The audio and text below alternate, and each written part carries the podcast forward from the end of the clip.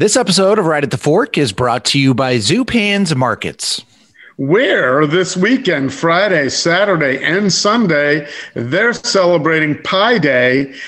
And one of my favorite pies ever. In fact, I recommended Blue Raven pies to Eleanor at Zupan's a few years ago. So this weekend, they have $3.14 deals on Blue Raven five inch pies. And uh, they also have deals on Zupan's pizza dough and more. So anything pie that you can think of, go to the Zupan's news feed and see what's being featured there in my heart of hearts, Chris, I, I, feel like every day should be Pi Day, but obviously, it being uh, March 14th this weekend, you've got to celebrate Pi Day. You also should plan on celebrating, I don't know, St. Patrick's Day is around the corner. Uh, from the Zupan's Deli, they've got a corned beef and cabbage entree that you can pick up there. So if you don't feel like making your own corned beef and, and cabbage, uh, why not let Zupan's Markets do that for you? And of course, always at Zupan's, they have the freshest seafood. Their seafood department and their meat department, you can't beat it in uh, Portland for sure and, uh, of course Lake Oswego. Um, you can save five dollars a pound on Creative King salmon now through March 23rd. It looks really delicious there on the plank that they have featured on their website.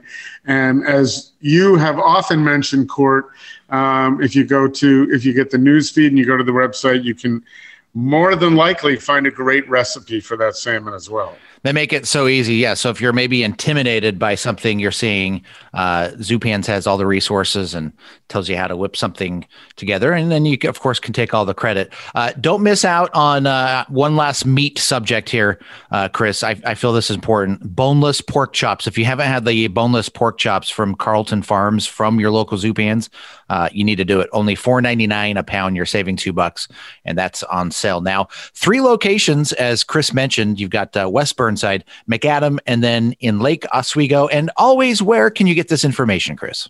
From wherever you want at zupans.com.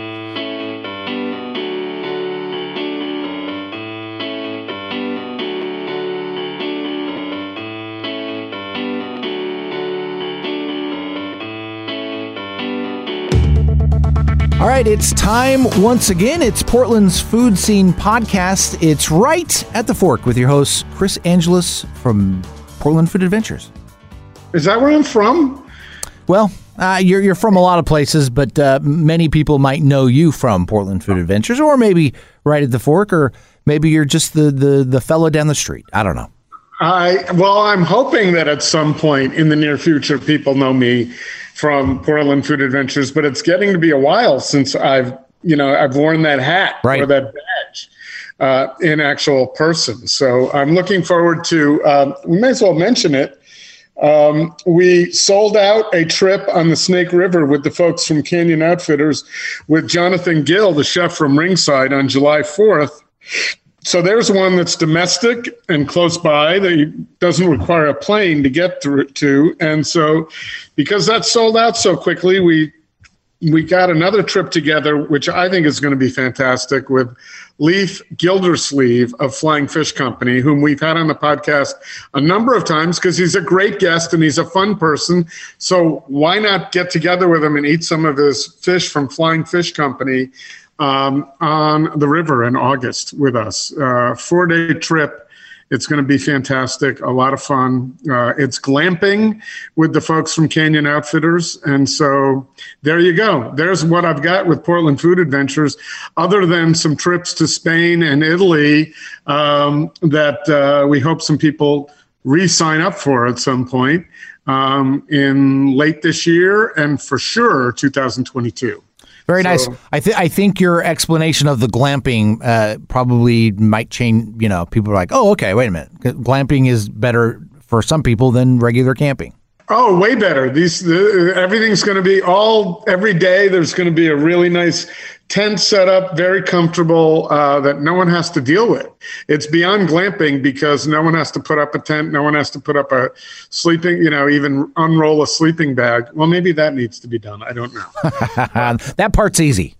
Yeah, that part's easy. But best of all, we'll be able to fish with Leif and um, also raft down this beautiful river. If you've never seen the Snake River, uh, which is also referred to as Hell's Canyon, um, that is one of the gems of Oregon. It was one of the one of the I can't say it's the last things I discovered, but I had discovered a lot to be discovered on this side of the state and then went over there, which of course the Snake River forms the border between Idaho and Oregon. And it is just beautiful. And we'll be in the heart of the summer eating great food and we're going to be with some great people. Too. Nice. So that will be fun. And of course, Court it's International Women's Month, and we've gone so far as to take our listeners to France, to the Gascony region. I think maybe it might be, it, I think it's the furthest we've ever gone in terms of guests, all the way to nearby Agen, France, uh, to interview, to talk to Kate Hill at her kitchen at Camont. Um, really, I, you know what? I, it's hard for me to say this, but this might be my favorite episode in a long time. Oh that, that we've recorded because Kate is really, really uh, versed on cooking and just life. I mean, she'll tell the story of being in San Francisco and having a dream with her uh, partner at the time to get over to France and buy a barge and and and buzz around Europe with actually it wasn't necessarily France in the beginning in a barge. And she did. That was 30 over 30 years ago. And now she's running um, she has this beautiful spot where she's been giving cooking classes for years and beyond that as a tour guide in Gascony France this was uh, brought to my attention by a gentleman by the name of Vitaly Paley a few years ago and I was able to go visit Kate in her beautiful farm, and she had us. She suggested this um, Castle Mausoleil. I don't even know if I'm pronouncing it properly. Yeah, it sounds I, good. I know, but I'm wincing at the fact that she would be listening to this, knowing I stayed there, and knowing that it might not be, I might not be pronouncing it, and the fact that I took French for a few years back in grade school. Right. Well, I, sp- I speak French, and here's the thing: is because I can't see the actual words if, if I could actually see them spelled out, I would I would critique you or not. But since I can't, it sounds good to me.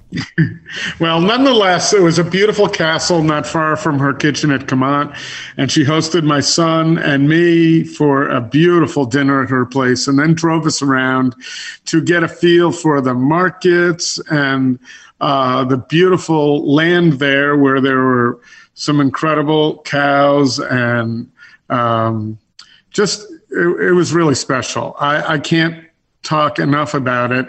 And it was just a few days, but she was a beautiful, beautiful host and telling us everything that went on there. And we enjoyed some great food as well. So I thought, having seen what she's doing now, which is after years of hosting people over in the Gascony region of France and uh, and turning them on to the best of that region.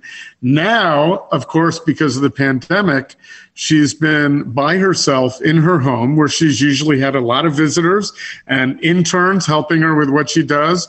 And she has, um, I'm not using that word, right? It's a basketball word.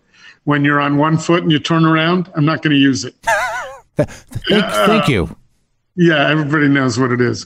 But she has um, developed uh, her business with a subscription service, um, a Gascony year, where you buy the opportunity to be part of her interactive food classes.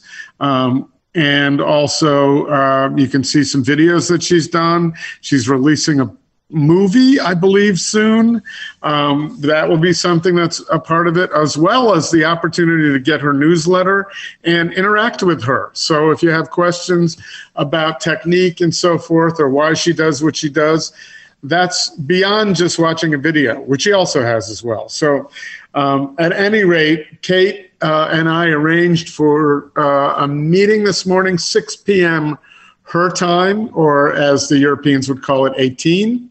So we got together again this morning for uh, a nice chat, which uh, I think everyone's going to enjoy uh, extensively listening to Kate's living life the way she wanted to live life and helping others to live life through um, incredible food and cooking, which I think right now, Court, you've probably been cooking more than you have ever. Oh yeah. Yep. So these are things that we're going to want to we're going to want to do, and it's a nice escape. And uh, I think it's fantastic, as I pointed out in the episode, for the cost of one meal out, which we haven't been doing, by the way. So maybe people have been accumulating um, those resources over time. Um, you can do this for you know monthly for a year. Uh, visit with Kate and take part in her subscription service, which I think sounds fantastic. And we're going to be there a little bit uh, as well. So um, this is Kate Hill. You can find her if you Google Kate Hill Camont, C A M O N T, or Kate Hill Gascony. It'll take you to her uh, website to see what's going on and all that she, all the wonderful things. Um, and also, uh, she's at uh, Kitchen de De Camont on Instagram. There's a lot there as well, too. So, uh, but right now, she's here on Right at the Fork. Right at the Fork is supported by Zupan's Markets. Whether you're an expert chef or a connoisseur of great cuisine, Zupan's Markets has been the number one destination for the food and wine lovers of Portland and beyond for over 40 years. West Burnside, Macadam, and Lake Oswego, or zupans.com. Ringside Steakhouse. It's time again to slice into the best steaks and service available in Portland. Seating is now available by reservation only for indoor and outdoor dining at ringsidesteakhouse.com. And check out the newly opened New England style fish and chip spot with a Northwest personality. Rock Paper Fish, a partnership between the Peterson family and Portland icon Micah Camden in the old Boxer Ramen space on East Burnside for takeout only. And by Portland Food Adventures, Cabin Fever. Book a fantastic culinary vacation in 2021 with podcast host Chris Angelus. Experience the best of Basque Country with Javier Canteras of Urdaneta or Western Sicily with Taste of Italy's Austri Ensign. Whet your appetite and get more information at portlandfoodadventures.com or contact Right at the Fork host Chris Angelus for more details. It is such a pleasure I was revisiting your you through your Instagram this morning and looking at your website and you know it's a little it was a little bit like a dream when I came to visit you uh, five years ago mm-hmm. because I still have images I have some images up on my wall of the castle and some of the surroundings in your beautiful region and um, yeah it's we never got to do the follow-up trip which was the plan but I got to enjoy your company and your host, you know, hosting us to show us around your beautiful region. Um, it, it's incredible. So I do hope to get back someday, and I hope we can bring some other people back to enjoy your beautiful, enjoy Gascony. And so here we are in the middle of the pandemic, hopefully at the tail end somewhere. And you have found ways to pivot your business and your life. I've had to, yes, yeah. It's it's been interesting because you know about two years ago or certain two winters ago, I had this idea that I wanted. I've had for a long time an idea of how to reach out further. I love to travel, get on a plane. I've been to Australia and Japan and various places, Dubai, so that I could I could teach and I would in in the states, obviously from Europe here but I like this idea of on the idea that we could reach out online. But I was very unsure to how to begin, and I started looking into lots of different teaching platforms. This was, like I said, two years ago. And then I kind of put it on the back burner because a lot of other things were going on here in person that I dealt with. And, and that was well before the, this pandemic hit. So when I realized this year that not only did I had to um, my clients couldn't come. It wasn't I canceled the classes, my, my clients couldn't come. That we had to put things on hold. That I wanted to quickly get on um, back on track with the online teaching, and so I'd already done the research, which was great. some of my good colleagues and friends, like my friend Judy in Italy, she was already doing classes on using Patreon, and so I, you know, she ta- she taught me a few things. We've all shared, how you know, like Zoom information. How do you do this? And uh, besides everybody doing webinars to how to use a webinar, we were all talking to each other. So in um, November, I uh, started with the first live classes of doing my Cassoulet classes, Camp Cassoulet, and uh, and in the meantime started a series of video classes that would go with my the newest edition of my my first book, A Culinary Journey in Gascony. So so it was sort of like you know throwing everything in the pot and seeing what was going to work, and now it's, it's settling out and I'm feeling comfortable. The the big problem or the the part nobody sees is I actually am here alone. We're, we're quite under lockdown still. We have a 6 p.m. curfew, so it's six o'clock now. So no going out to go grab something in the store you've forgotten or go get a pizza. It's too late. You got to be in your house. And, and so I'm doing all this on my own, which is one of the big surprises that I haven't fallen over yet. um, so you don't, you don't have any steep learning curve you don't have your usual interns there helping no. you with cameras and, no. and other things. Wow, no, I assumed you did. No, no, because um, there was no. I mean, nobody could travel. Nobody can come to France um, from outside of France or outside the at this point outside the EU. There was a moment when even within the European Union, our borders were closed between Spain and Germany and Italy, etc. Um, but now, I mean, I've had nobody here in part my own safe health reasons. I want to, um, but now I'm in the upper reaches of that that uh, that danger zone. I'm starting to get there, so I've I wanted to kind of keep quiet here anyway. But uh, yeah, no, no, nobody coming and going, and nobody to cook for, which is the worst problem because I like this this week. I made a beautiful foie gras, terrine de foie gras, and I actually had to make two because for the class I did one ahead so we could see it finished, and then I did another one during the live class. This is a a live Zoom class that I do for my membership, and um, and now I have these two beautiful trees of foie gras, which I will share with some friends. I'll do a drop off, and I'm going to go shopping this week I'll drop some foie gras for some friends. But it's hard as a cook to cook for nobody, to be your just, you know, I do cook for myself, but it gets pretty boring. Right. And then there's the, the my complaint, probably not yours, but the constant cleanup for oneself for cooking. Oh, no, I absolutely. I'm used to having somebody around to help clean up too, and there isn't anybody. So, yeah, definitely that's what I miss as much as anything else. Yeah, I would so imagine. There's always a little stash of dishes in the dishwasher, a pile in the sink, and there's nobody here to see it, so I'm not so worried about it.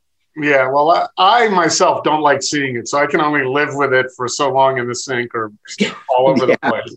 I do, but um, but there's that. So you've been pretty much alone for a year then. Oh uh, yeah, definitely. And mm-hmm. you haven't have have you had anybody over for a little while who may have done the proper things in quarantining themselves? Or? No, no, no. There's been no. Mm-mm. Even my local friends who live here, we're very cautious about getting together. We we might, you know, I actually had some. We're allowed to have up to six people for gathering, but we're also discouraged from mixing households.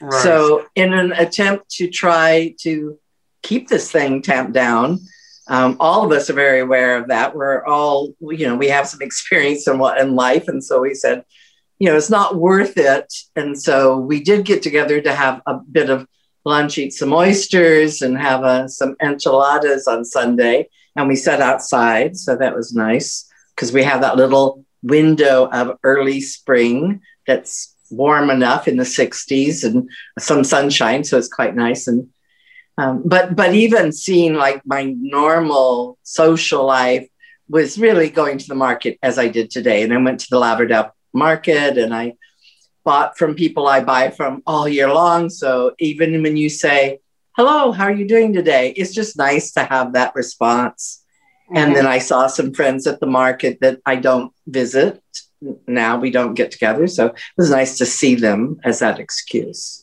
So it's not complete isolation anyway. It feels like it after a while. It's very but. much self isolation because I know for me it was a matter of saying what's the risk and what's the you know can I can't I amuse myself for a while? I said yeah I can, and I don't mind being on my own. I actually like my company, but as it's I'm so used to having people in and out of the house. I've always called the Gare du Nord you know, people come and go on their way from various places, and there's always somebody popping in and staying for a while and having interns or having students. So um, it's that part's been more quiet. Well, that will help you appreciate it that much more when when you can start it back up again. Well, uh, I don't know. You know, one of the things that's happening is like, well, there's other there's the big investment in creating an online program in the learning curve and setting things up and and you know marketing it and doing that is like well do you go back to the way things were? Not not necessarily. I think there will be a shift.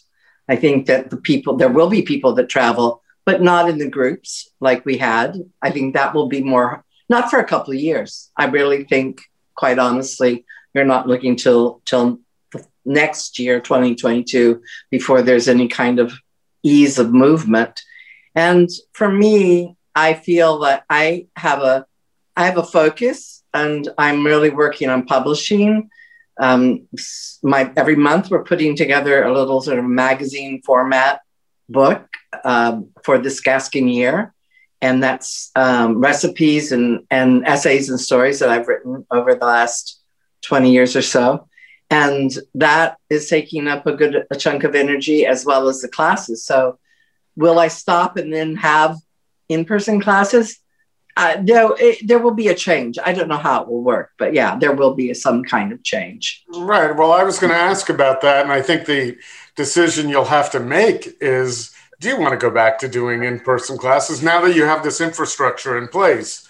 Um, but I see, here's the thing it would be such a shame if people can't visit Camont and, you, and be in person with you because that was literally one of the nicest what was it, three or four days, two, three, four? I don't remember. Yeah, something like that. Yeah, three. so we spent together, and so that is priceless. And so not to be able to do that is it, it, it is. It's very special. and for me too because I get a lot of pleasure out of seeking out the special places. You know, I've made these um, contacts and friendships over the years um, that that people with people that live here that allows me to do the kinds of things I do with my groups um, that are not, you know, boilerplate kind of tours.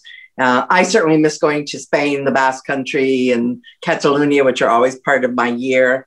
I realized I was looking at my photographs from 2018, and I think I went to Spain every month, one place or the other, one side or the other.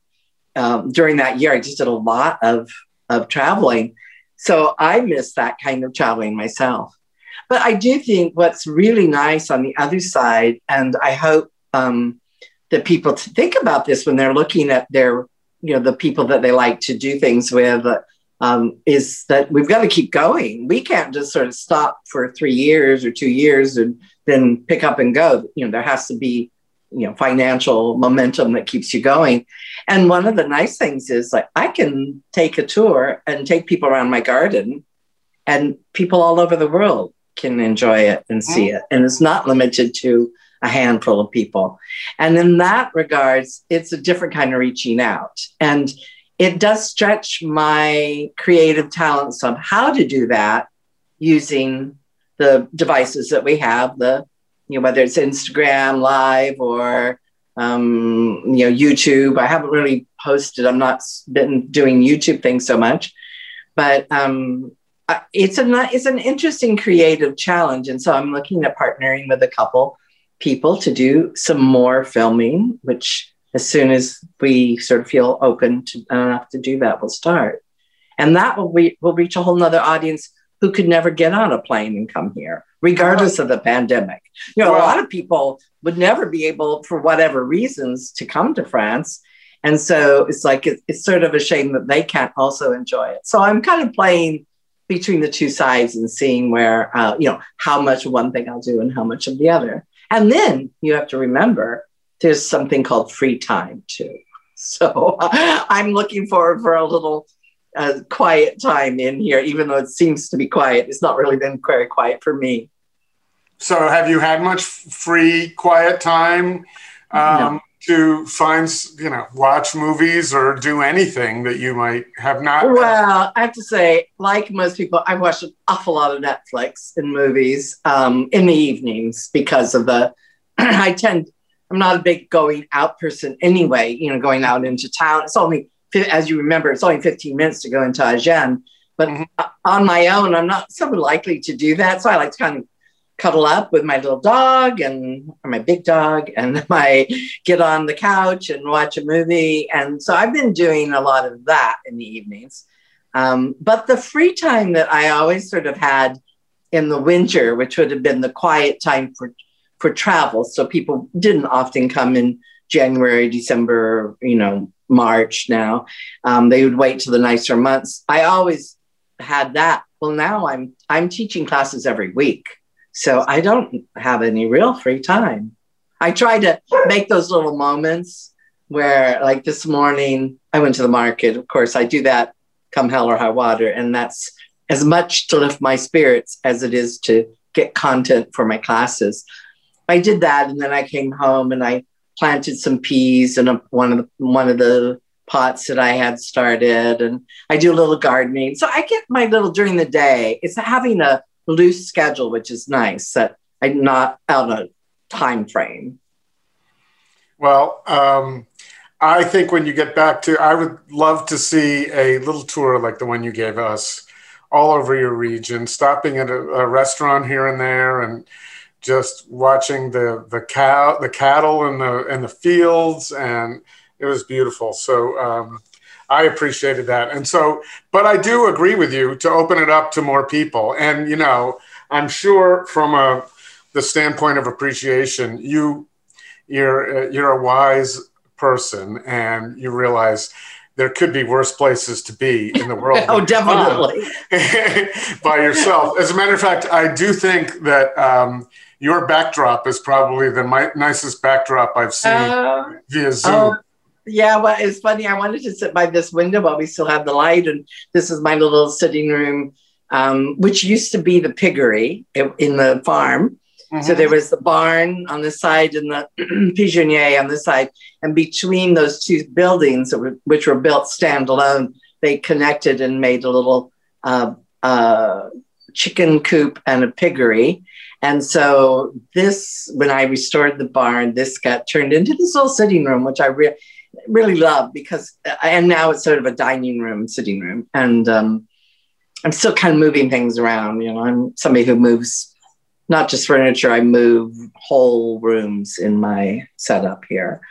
But i uh, i yeah i love i love my home. I love this little piece of land. It's the birds are amazing right now. Just spring starting, so birds are singing like crazy in the morning. I hear it. it I noticed that this morning too out here. Same thing. Yeah, it's so great when you've got some space around you, and I'm grateful, very grateful for that. Well, you have. If I, I, I don't think I can describe it as well as it looks, but this beautiful. Um, chateau. What would you call your structure where you live? Is it a chateau? Is it a um, a house. It's but you've house. got this beautiful garden and, and there are chickens outside, and then you walk down a path and there's a canal with your old um, beautiful barge. barge that that needs a little update at some point. You'll do something with that. I don't know if you have. You talked about it when we were there. Um, yeah. But it's for um, sale. It's for sale. So anybody who's interested, yeah. It was. Um, yeah, no, too. the space is because this was a farm on the sort of the floodplain of the Garonne Valley, the Garonne River Valley. The Garonne is, itself is just, oh, maybe, I don't know, uh, 500, 600 meters away, football field plus away from me here. And so it would flood in the day, and that made this land very, very rich. In fact, a friend always said you could plant a stone here at Camont and it would grow. And so I, I, that's what I do. I just stick stuff in the ground. If it grows, it's great. If it doesn't, you know, I don't worry about it. I stick something else in. And it, this was a farmhouse and the barn and um, farmer's house was next door. There was a little, like a, probably in the 1700s when this was built, there was a little hamlet of three families that lived together. So I have this one part and uh, have a neighbor now who restored the other building that I um, I felt I didn't need anymore. But I uh, I still have sort of all of the the beauties of agricultural land around me, but also the the sort of the charm of a of a 17th uh, 18th century house.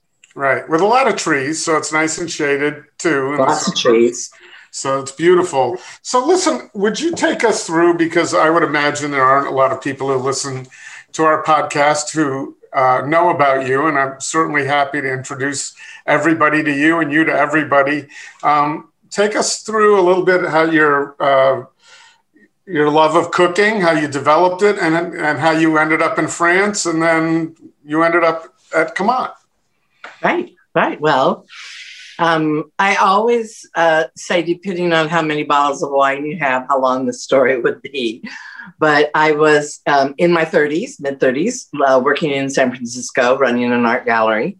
And it was part of a plan with my um, companion, my boyfriend at the time, that we were going to buy a barge in France, in Europe, and travel all over Europe. And we had come up with this idea while we were traveling in Africa. I mean, I did a lot of traveling in my early 30s, my late 20s and early 30s. And so it was just an extension of that to have a home base, a boat, this big boat, 80, what we did end up buying, an 85 foot boat that was sort of like having a escargot, a snail with everything on your back. You could just, just have a backpack. You had a whole house, a three bedroom house. And so we traveled from Holland, where we bought the boat, and slowly came down through France and kept going looking for better weather, better weather, until we got to the very south of France in the Canal du Midi um, near the Mediterranean. And then eventually worked um, our way over here. And along that way, as a, a cook, uh, I, I was not a professional cook ever.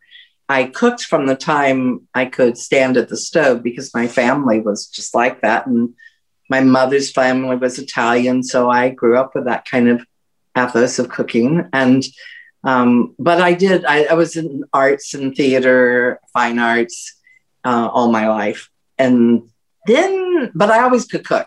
And so when I traveled, I would cook as, as a, as a yacht chef or for a group of travelers or in a villa in Italy. There was always a way that you could make a living and you never starve if you can cook.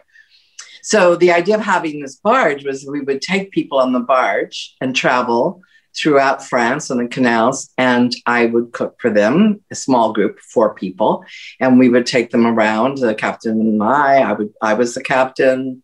He was the maitre d. I was the cook. He was the captain. We kind of shared these things until, um, you know, it became a, a real business. And at that point, I realized that I was cooking professionally. I've been doing it now for quite a while but when I came into France, I realized all my preconceived notions of French food went out the window because uh, I was used to, and this is what I always have to remind my students, you know, we're used to this once removed idea of what French food is like.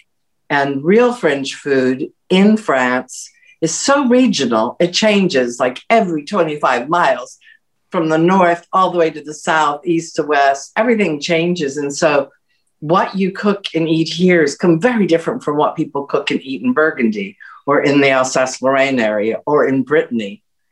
And so that was an eye opener. And I found a kind of a new, renewed interest in cooking, not just what I already knew, but it became what would become sort of a lifelong curiosity why things are different in each place.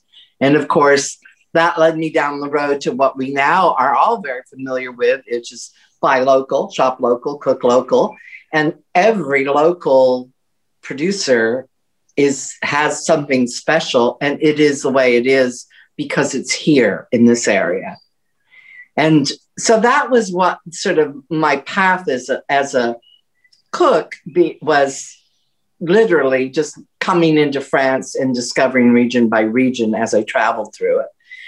As a teacher, as a guide, as a tour guide, if you will, or a hostess or hospitality, and then later teaching classes, I realized that all my students were mostly American or Australian or Canadian, mostly Anglo- Anglophones, are like me. And we have a very, we don't see what the French grow up with. We don't have those experiences unless maybe you've grown up on a farm, you've been lucky enough to grow up on a farm somewhere.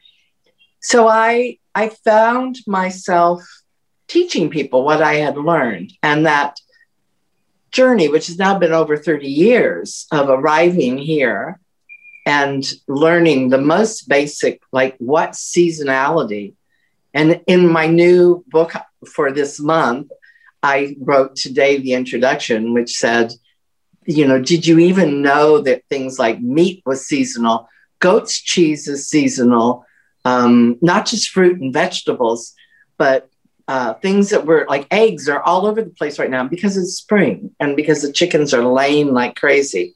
The goat's cheese is now back in the market because the goats have just finished kidding. And so they can milk and make cheese again, which we haven't had fresh goat's cheese for the last three or four months.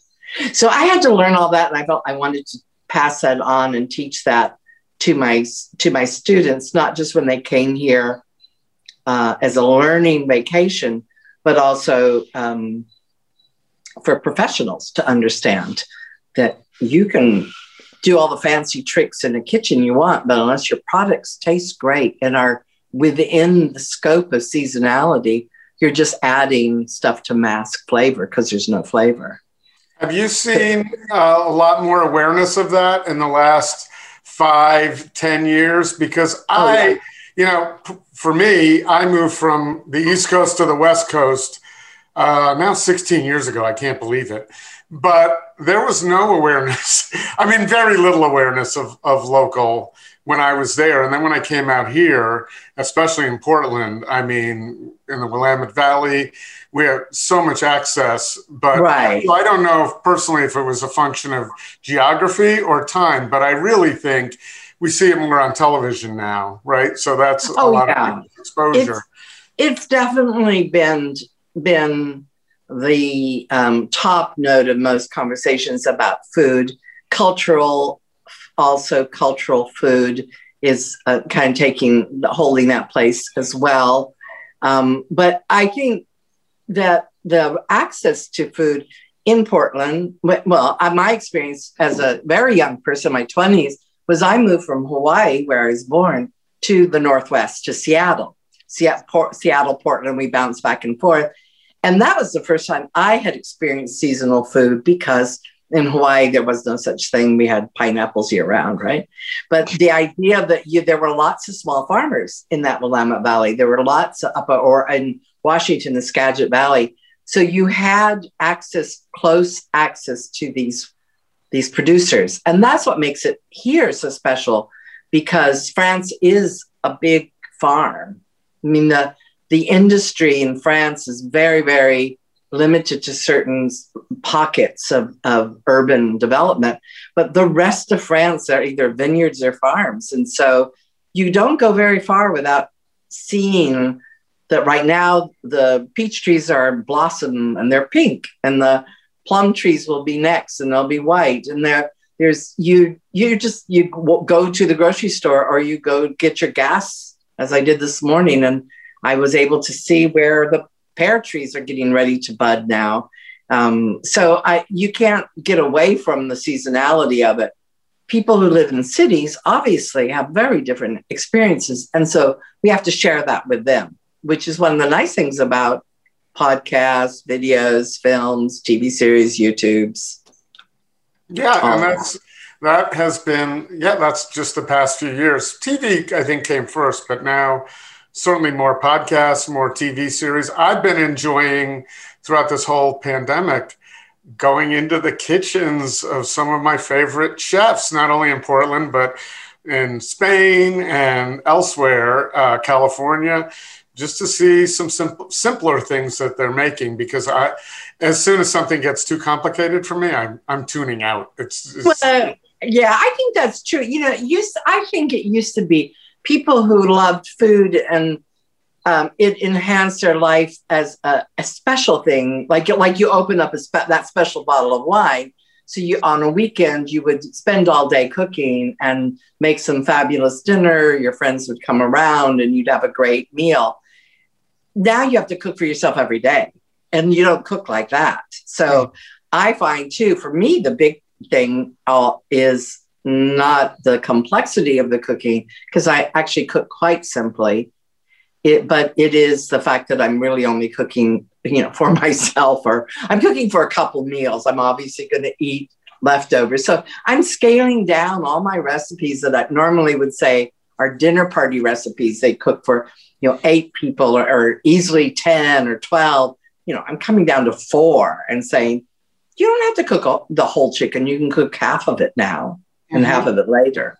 Because even for one person to cook, eat your way through a whole chicken is a lot.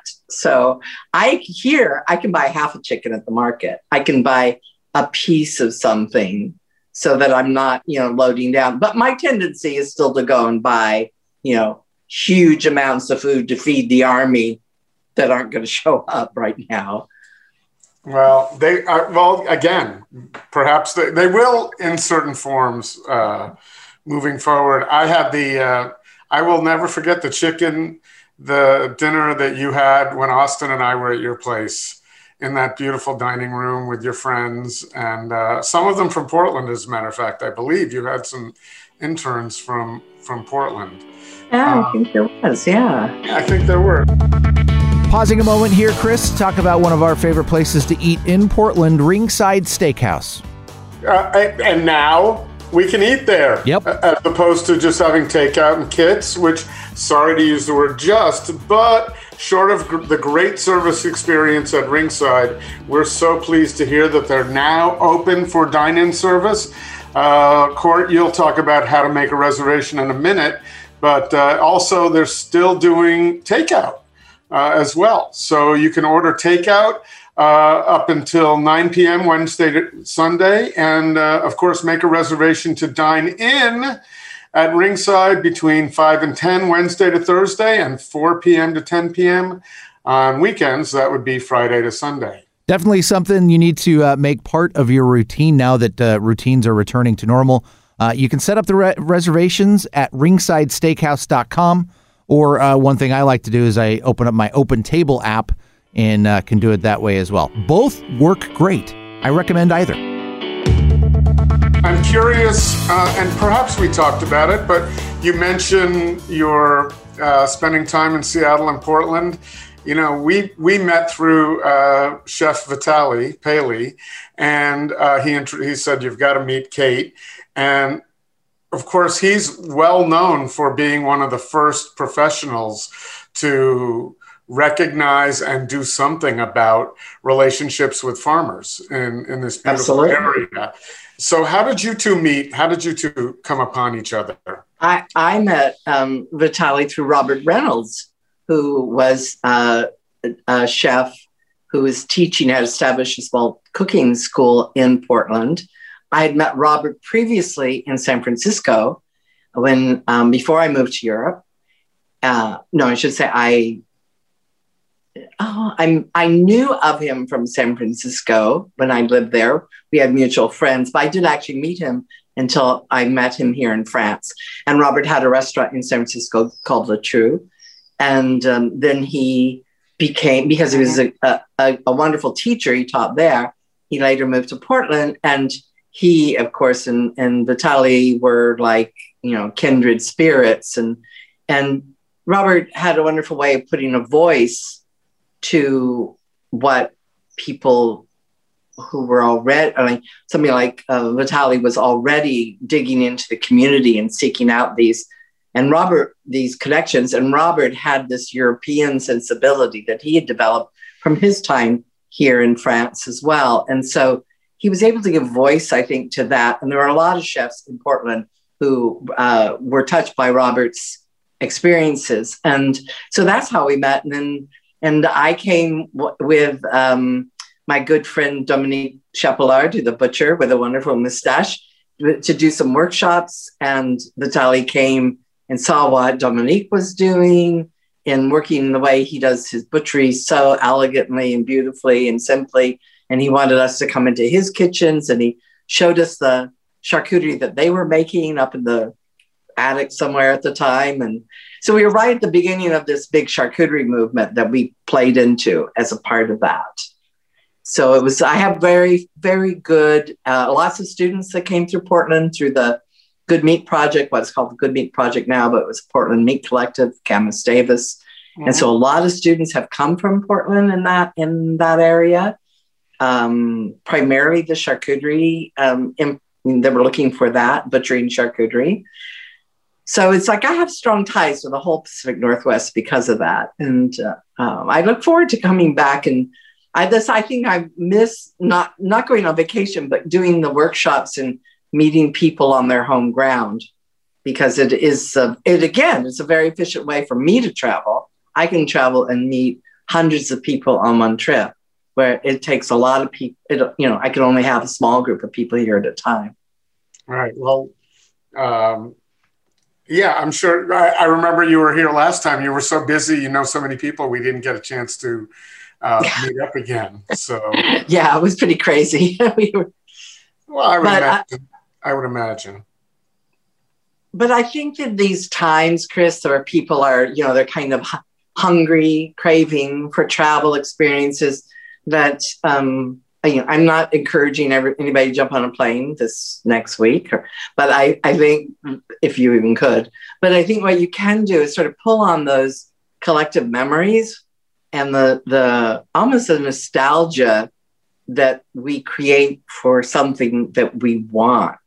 Not something we had maybe but something we want in the way that you can look at a in you know a beautiful french impressionist painting like a painting by monet or renoir and you can want to be in that scene of the picnic on the you know with the uh, wonderful spread of people in gowns laying on the grass. And and that was had its own nostalgia for that time if you think it was in the beginning of the industrial revolution. So i'm kind of looking at this and saying we can't travel right now but we can travel in a lot of other different ways yeah and one way of course is to come into my kitchen every week as i'm doing classes so um, that's one good way and there's so many people out there who are teaching now online who are um, you know you could do a trip all over france or in all over Europe with different people and popping in and seeing what they're doing. Uh, I, I, I wonder if you have links to that sort of thing, or but while sure. we're talking about it, let's talk um, about exactly what you're doing, how people can uh, enjoy the uh, Club Camont membership, um, what it entails. This podcast is generally not about promotion. But in this case, I think as a way for people to get out of their, to travel and be able to do what they love. People who listen to this podcast love food. So I was looking um, at what you're doing in the past couple of days, and uh, it's it's there's a lot to what you're offering as a membership. So why don't you talk? Yeah, I decided I decided what I wanted to do. Um, uh, was to get to know if I'm going to work online where I can't, I don't have anybody with me in the kitchen. I, but you know, we can do live things obviously on Zoom, like everybody's pretty familiar with that now. Um, but I wanted to have a way to understand who my clients were or who my, you know, what people were looking for themselves. And so, in addition to doing what I wanted to do, which would be to do some put up some videos cooking like you might see on YouTube. Um, but I also wanted to have this this idea where we would gather together to and the membership model fit that very well. So um, it, it's a way of plugging into what I call the Gascon year, which starts anytime you start because you know the Gascon year starts right now. It's spring or almost spring, and um, uh, you know it'll run through till next spring and and so i thought this membership has allowed me to see what people are doing, whether it's somebody who is a, GP in, in rural in Pennsylvania who raises hogs on the side and does his own bacon and stuff, and or somebody who is a computer um, AI person who does loves cooking, and so they do this, you know, to re- free their mind. So I'm getting to know them through this membership, and then um, we're kind of ta- tailoring some experiences for that. That is one way to sort of act, interact with me. Kind of creates commitment on both sides then. And the other is to do, I'm sorry, I'm just gonna, my little puppies just come in for her. Oh, I think it makes it way more charming to say see, who's that? Who's yeah. That? So, so she, and then the, she's part of your life, and she whole, is. She's the, the one world. I talk to the most. So yes, and and so the other part for me was to create a, a resource, a center of resources, so people could come onto my site and go to the what is now the online cooking school, Kate Hill Cooks, and they could come into that and see what classes I was offering, what I'd already done, that they could just download like a video or what I'm going to I'm going to do a series of lunch classes coming up soon, just short 30 minute live lunch classes when somebody's sitting at lunchtime your time, evening time my time. And so they could just see and pick and choose kind of a la carte what they want to do. So there's sort of like le menu or a la carte. And all that information is on my website. So if people just Google Kate Hill Gascony or Kate Hill Camont, you will go right to my website, and then the, all the information is there.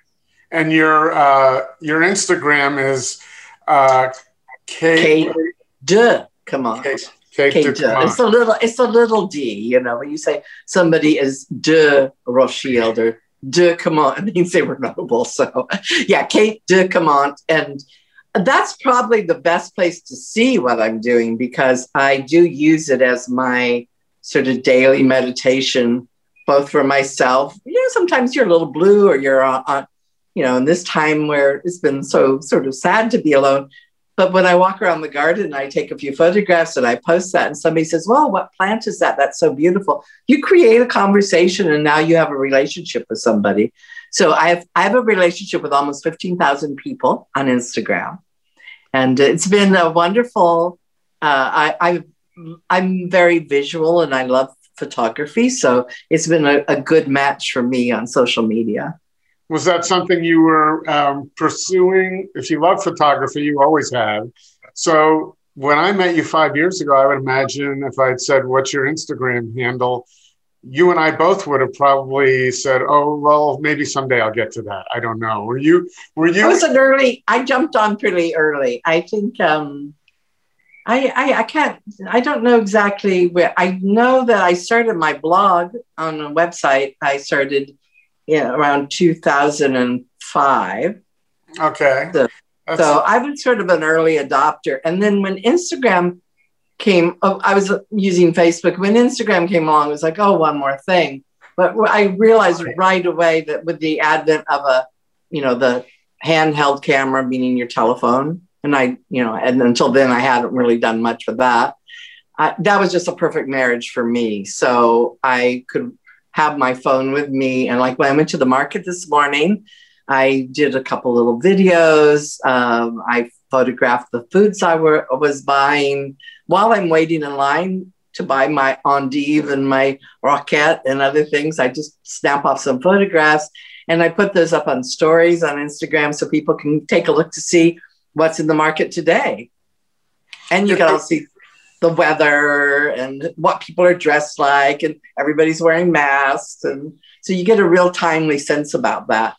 Right. And it's a it's a great way to bring everything to life. And if you like photography, your yeah. heart is always singing with, oh, this would be great for everybody to see. Yeah, like, I think too, when I look back, like we were looking for one of the books today, we were looking for a particular photograph, and I said, let me scroll through Instagram. I know I took a picture of that. I mean, I can, I keep those photographs in my head. So mm-hmm. I know there's a picture of that celery gratin somewhere. And I'm spinning back through, tw- you know, 2018 on my Instagram feed looking for it. And I realized like, wow, I cooked so much wonderful food that year. It was a very busy year. Um, I went to Spain a lot. I had a lot of people here. And I just seen that those photographs roll through, scrolling through them was for me a lot of fun. They were like instant memories. So I don't do it just for reaching people, I do it for myself as well. No, it's a great index tool. I, I do it all the time. The oh, geography, I this morning plugged in Agen and there yeah. there you were and there I was and yeah, um, it's great. It's, it's easy to find. I'll tell you what else I do that I've mentioned on this on the podcast a few times, but I can't mention enough because it's been fantastic. I have Google Chromecast, and I'm a very Google oriented person. So I, from my Google Photos, I have for years everywhere I've traveled. All you know, I live out in Manzanita on the coast with my dog, so there are all those photos. There are a lot of food photos. So what I do is choose folders and have those pop up. I don't really don't watch much television anymore. I have my music on in my house. I might be fiddling with my phone, and on my big screen TV are all these images from where I've been, who I've enjoyed places with. And I think over the past few years, you've seen me pop you a couple of texts with you on my screen. There's your house, yeah. and there's you. And it is one of the best antidepressants. And through this pandemic, it has been a wonderful way to be outside my walls and, and yes. appreciate. Yeah the life that we had that we really took for granted, correct? I mean, what if yeah. this never came back? and actually, Chris, if you think about what you just said is great because you do you see outside yourself. That's your own vision. to look outside where you're sitting right now, where you've been or where you might go back to. But think because think of all the people who travel and they never go outside their own head. They, you know, they're looking for something that's just like what they have at home, or they you know they want a hotel room that's just like every holiday inn everywhere around the world you know they don't they don't look they're not looking out you can actually look out from being in your own home sometimes even better because you can seek out those experiences that where you have those light bulb moments where you when you realize how important some person was or some you know it does come down to people that's what we're all missing it's not just places, but some experience that happened in a certain place. Those memories are really important. So, and I know a lot of people have those memories about France. Um, well, I like to think like life, is, life is rich at home, but life is really rich. We have this beautiful world out there. And if you can recall, just experience again where you've been and have that bring back to, I mean, that's what travel is about is memories. And so these visuals make that memory even more vivid. And as a matter of fact, if I was just sitting without this, right, how many times would I think of being at your place and Basque Country and Barcelona and Australia? But within the span of an hour, I've been all of those places, and it's triggered me to think of those things and really appreciate, especially during this time when we can't go anywhere, appreciate where we've been, and that we will be able to do it again.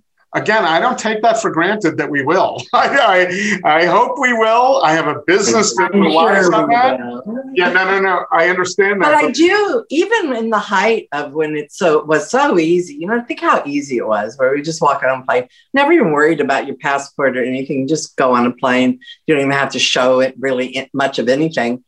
And that, and now I think of of the times that um, where I, I want to create something like for me, here's the, the twist. We had Mexican food on Sunday. My friends from Southern California and um, Canada, who probably aren't as as we Californians really love our Mexican food, but they indulge us in our cravings, and so they, we usually get together. This group of four of us, and um, Maureen and I'll fix Mexican food, and I make big thing of a guacamole, and and I'm of course we're always looking for the special ingredients.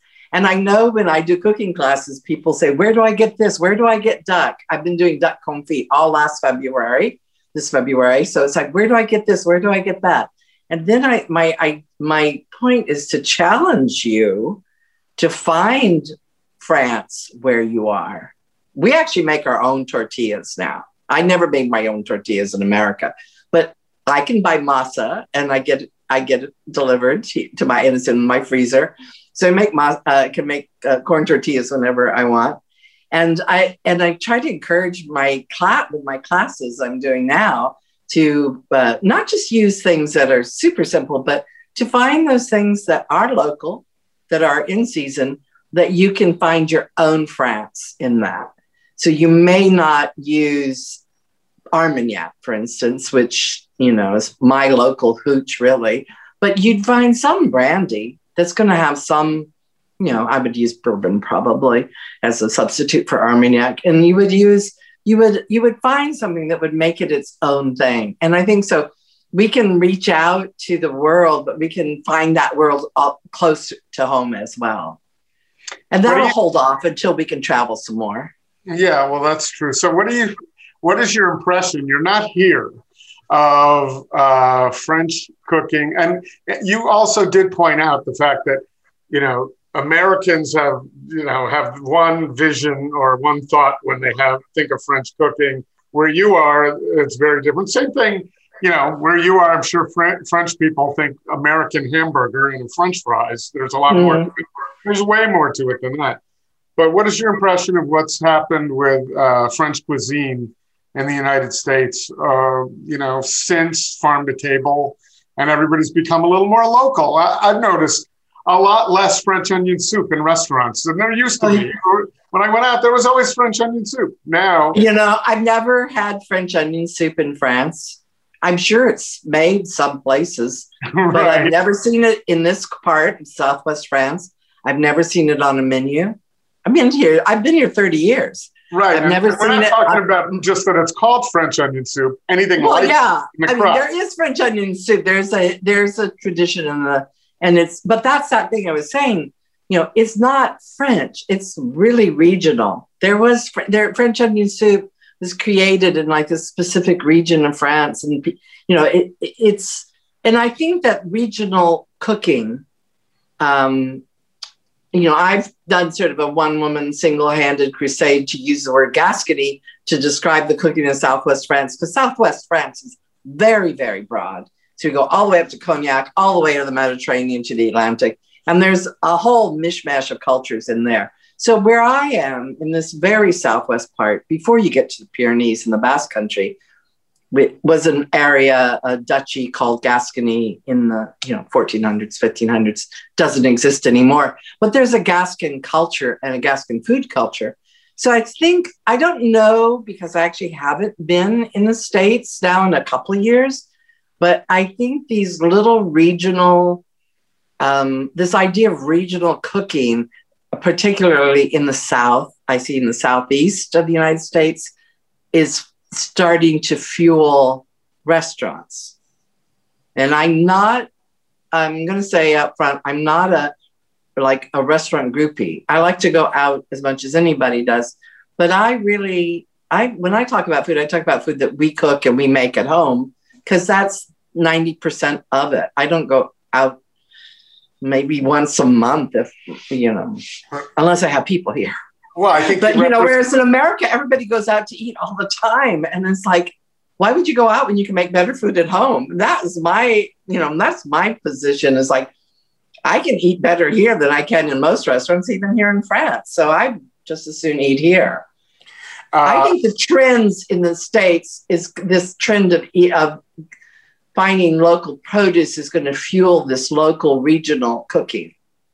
Well, I also think this last year, um, as much as those of us in Portland were restaurant groupies, right? This is that's what oh, the whole yeah. culture was here, and that's how, you know, that's one thing that I certainly enjoyed. But in the last year, I think people are going to just have a different dimension to their eating lives where aside from picking up food in boxes, which is not the, I, I, think a better alternative is to learn to do what you do. So you're the antithesis of a restaurant foodie, right? You are the, your whole life now is to teach people how to do wonderful things at home and, and expose them to it. And, um, yeah, and, I work with, it's funny, I work with a lot of restaurant chefs. I work with a lot of professionals um, teaching them things that to give them the grounding and the roots of the cooking here. And it's always interesting to me what, you know, somebody who has a lot of experience and a lot of talent um, and education in cooking, but they still don't know much about the actual ingredients in the food because they've not had access to it. So when you say, and I always use this example, I had a pretty top, top tier chef come work with me for a couple weeks and um, privately. And the very first day, I was, we were just going to sit down and have lunch and talk. And so while I was putting some lunch together, he said, Is there something I could do? I said, Oh, yeah, would you just um, peel those carrots and um, we're just going to have some crudité, just some. And so while he was peeling a carrot, as you do, you kind of take a, he took a bite out of it. And he said, Wow, what is it with this carrot? I said, uh, Is there something wrong? And he said, No, it just is so amazing tasting. This was somebody who had never tasted a real carrot. He's ordered carrots probably by the ton for restaurants and but never tasted a carrot that was so fresh, grown in dirt, um, grown long enough to acquire flavor and texture and nutrients so that when you bit into it, there was like an explosion of carrotness, not this orange, fake orange color. And that's what I see over and over again when I work with professionals, with restaurant people, is a restaurant can only be as good as their ingredients are. And if their ingredients are coming through one of the big conglomerates where everything is cold storage and shipped from who knows where, how can their food be good? How can their food be great? Well, and that's what I try to inspire them when they're here.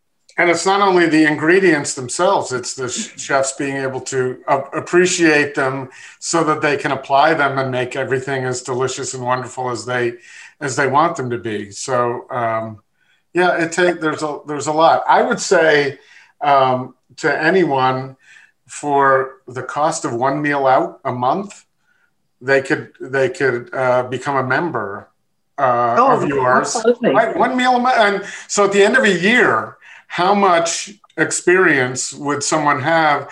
They'd be, you know, they'd be at the level. You know, certain people are going to pick things up faster than others but they'd be they'd be at a pretty high level if they'd been doing it paying attention to what you've been doing for a year. Also, what's interesting is that I find that some people are very experienced uh, chefs or cooks, and um, and I have chefs who come in as well in my classes. But some people are very experienced, and some people are novices. And so, can they take the same class? Yes, because there you always will work to the level that you're ready for and when you're a, a, a, new or inexperienced or, or maybe just not confident a lot of people it's not that they're not experienced they're just not confident so if they can ask questions of somebody that's not going to yell at them and say you know it's like no there's no stupid questions that's a good point you know what you get some confidence or you're the person who has you've eaten everywhere you know everything you know how to do everything but oh, you've never seen it done like that before. You'll pick up that little trick that I'm doing because that's how I learned. You know, I was a a moderate, moderately competent cook when I came to France in my mid 30s. What I learned between then and now were nuances and levels. And levels is like uh, I, I, describe it like a pastry, a millefeuille of, of layers of things that I've learned from my basic family upbringing that I had to this level, which is not about Michelin star cooking. It's about understanding food. And I think I understand food as well as anybody. And so if you come along for the ride with me, you're going to learn something, that's for sure.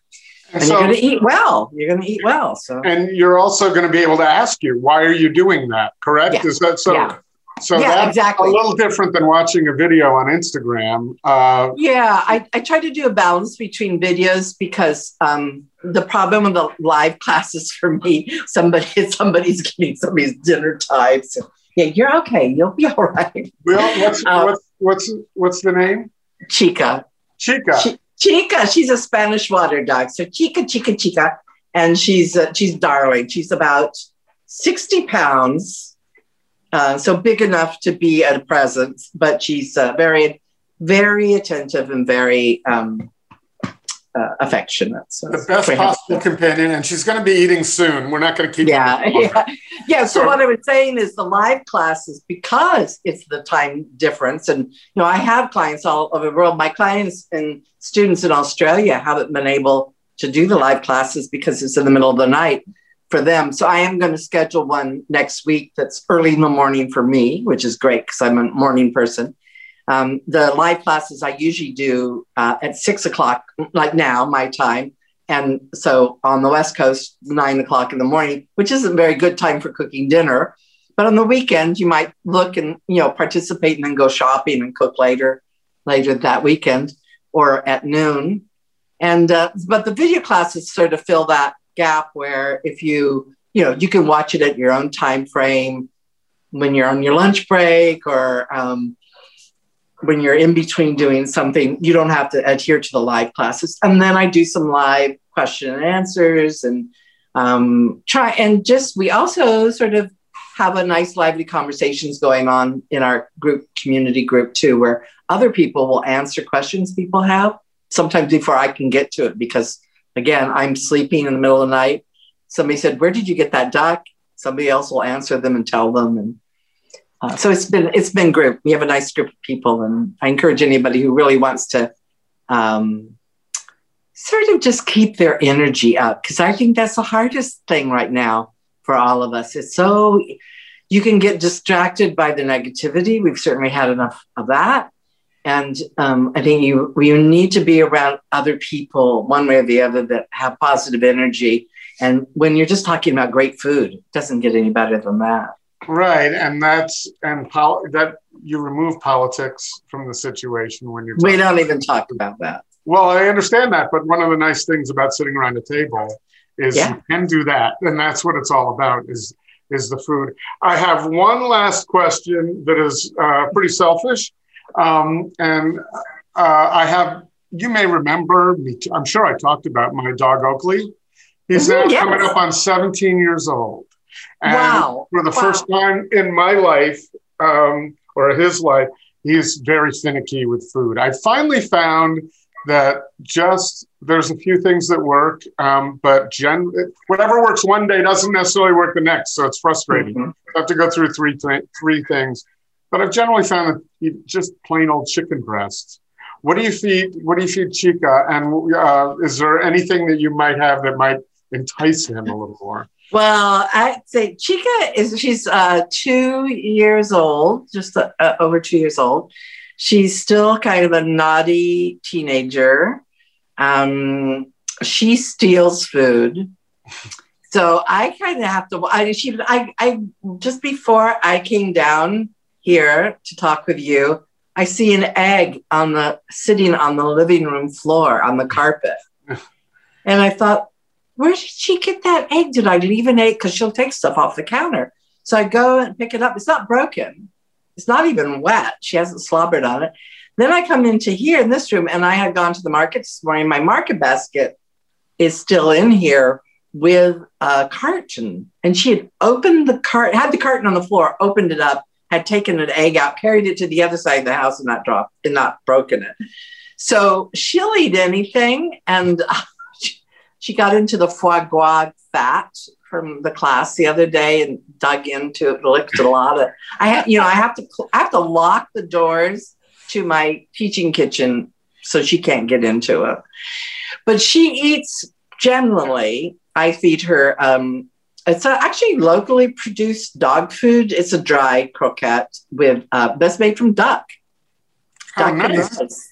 I just got into the Portland pet, there's a Portland pet food company, and uh, that's human grade dog food. I've been feeding him that. It works sometimes, and um, but anyway, I was just curious as if there any. You have the opposite problem I have, and I always had that problem. Same thing with my other dog. He'll eat anything. Well, in general, she'll eat anything I'm eating. If I was eating, you know, except fruit and things like that. But if I'm eating something, she wants what I'm eating. So you've been I giving her human food all along. You're she's. I didn't I, do that with Oakley till about ten. Yeah, I never did it with any of my other dogs, but like mm-hmm. she's totally spoiled and she knows how to wrap me around her finger. So she gets treats. Well, she gets treats, but I kind of watch. You know, we we adjust it so she doesn't get very tubby.